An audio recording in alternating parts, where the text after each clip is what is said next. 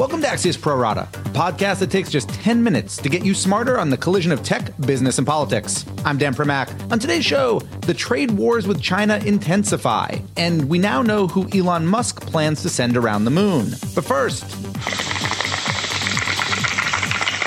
Marijuana. Maybe around five years ago, I attended a cannabis industry conference, which, yeah, that's a thing. And it was in a pretty nondescript hotel, maybe 30 miles north of Boston. But clearly, the folks milling around in that pretty dimly lit ballroom realized they were on the verge of something pretty unusual the birth of a massive new industry that would probably need to build its entire logistical supply chain from scratch and quickly. So here's what I mean most banks wouldn't give loans to cannabis companies. Most shipping companies wouldn't ship it, either to businesses or to consumers. Big agriculture, big pharma, they didn't want to touch it. And of course, it was illegal, according to the US federal government. So some of that remains the case today, but the dollars are rising and the stigma is falling. In fact, we're seeing some brand name companies begin to enter. Just yesterday, Coca Cola yeah, the maker of Coke said that it's closely watching an ingredient in cannabis it might want to infuse into a new category of beverages that it calls wellness drinks. And Constellation Brands, which makes Corona beer and Robert Mondavi wines, it just invested $4 billion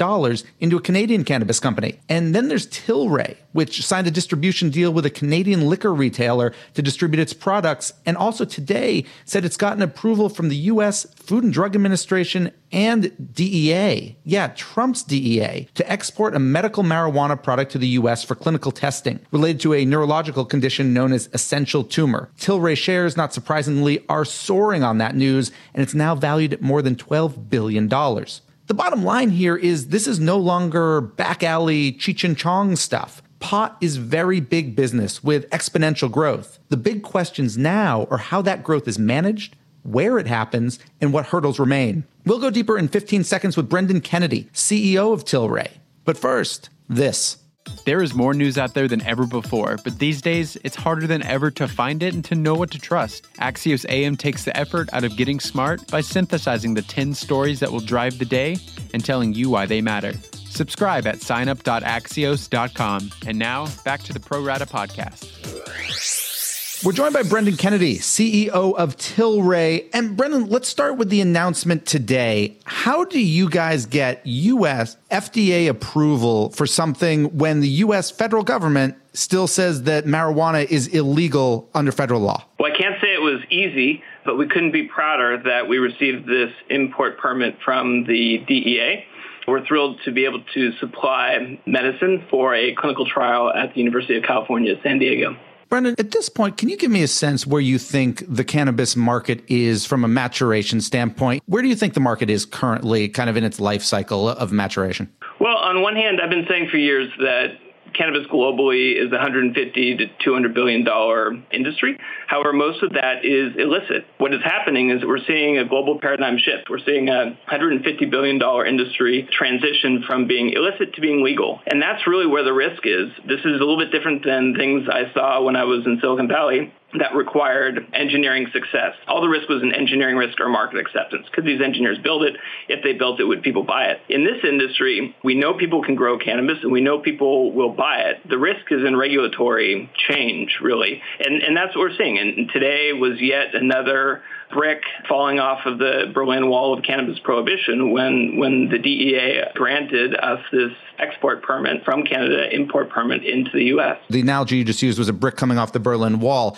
Should there be um, plausible concern that, that some bricklayers might come and put new bricks into the Berlin Wall in this case? I think we're past the point of no return. You know, the, the Berlin Wall toppled over in November 89, but there were a lot of events that led up to that. And, and that's what we're seeing here. Milestone after milestone on the way to ending cannabis prohibition. And we're just waiting for gravity and inertia to take effect and, and that wall will topple over. But if you're asking me, is the toothpaste out of the tube or has the horse left the barn? Yes.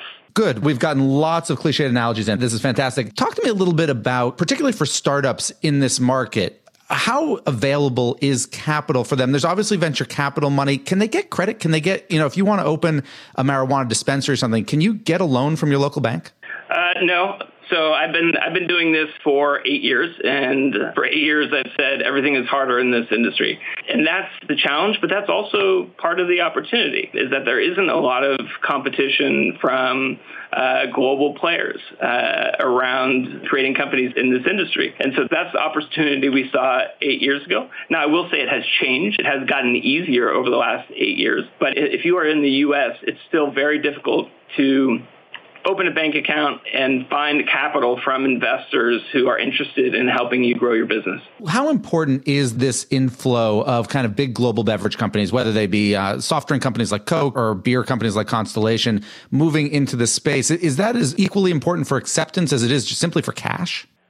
Signal that this paradigm shift is taking place. It's a sign that this is a mainstream industry focused on creating products for mainstream people. Uh, and you don't get any more mainstream in the pharmaceutical industry than Novartis, who we partnered with six months ago. You don't get any more mainstream in the alcohol industry than Constellation Brands. And when you look at beverage or functional food and beverage, certainly expect companies like Coca-Cola and PepsiCo to make investments in this space.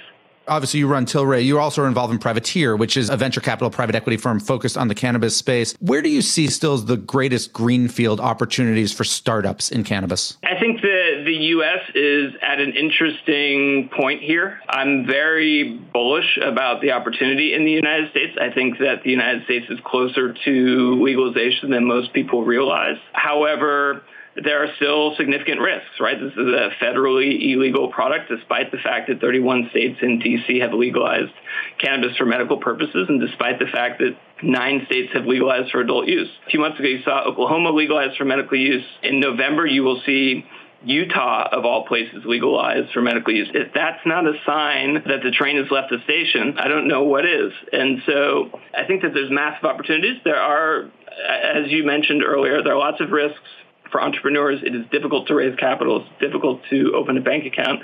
But the industry is changing, and I wouldn't be surprised if we saw legalization here in the U.S. in the next few years. When it comes to legalization, not on the medical side, but on the recreational side, what's your position on what you think there should be uh, or maybe shouldn't be in terms of prohibitions or rules around distribution? I think that if you look at Canada, the whole impetus behind the, the law was about reducing access to children, regulating this product to make sure that, that minors didn't have access to it, and ensuring that capital didn't flow to illicit market operators. The final point was safer products for consumers, right? Uh, regulating these products so they're safer. And so I think that that is the framework that I would look for in countries that are looking at legalizing cannabis for Brendan, final question for you, which is I assume you've seen what's happened recently with the FDA and flavored e cigarettes, which again isn't the business you're in. But I'm wondering, these are products which are not supposed to be sold to children. They've got, you know, 18 plus on them teenagers still are getting their hands on them a lot. And you now have the FDA basically saying, hey, companies, if you can't control it, if you can't control distribution, then we're just going to shut you down entirely. Are you concerned recreational cannabis could face a similar sort of problem, at least in the US? I think that responsible branding and marketing is extremely important at, at this point. No one wants to see a Spuds MacKenzie of cannabis. No one wants to see a Joe Camel of cannabis. I think the onus is on the industry to do this the right way from the beginning because people like us who operate in the industry really believe that there are social harms caused by prohibition, whether it's, you know, disproportionate incarceration of African Americans and Hispanic Americans or, you know, lack of access for medical patients. And so we, we think prohibition is bad, but we want to make sure that, that legalization is done the right way. Okay, now all I'm thinking about is a bull terrier smoking a joint, but that's fine. Um, Brendan, thank you so much for joining us. My final two right after this. Axios gives you the news and analysis you need to get smarter faster on the most important topics. In our unique Smart Brevity format, we cover topics from politics to science and media to tech. Subscribe to get smarter faster at signup.axios.com. And now, back to the Pro Rata podcast.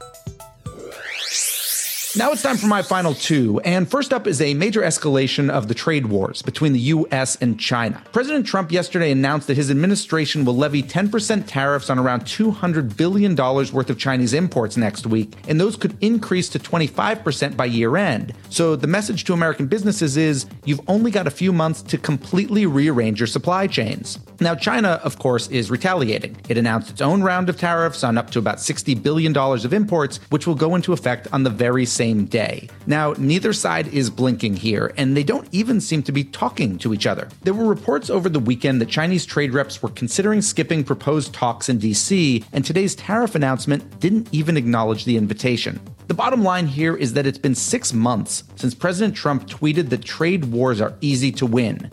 So far with China, however, he's played to a stalemate. And finally, while some of you are watching the Emmys or Monday Night Football, Silicon Valley was glued to a live webcast from SpaceX, the Elon Musk company that unveiled the world's first space tourist, otherwise known as a guy who just paid tons of cash to become an amateur astronaut. His name is Yusaku Maezawa, a Japanese entrepreneur who also plans to take up to eight artists and performers with him on what would be a trip around the moon sometime in 2023. But don't worry, for him and for those performers, SpaceX does plan plenty of orbital test flights beforehand. And we're done. Thanks so much for listening. And to my producers, Adam Grassi and Tim Shovers, have a great National Cheeseburger Day. And we'll be back tomorrow with another Pro Rata podcast.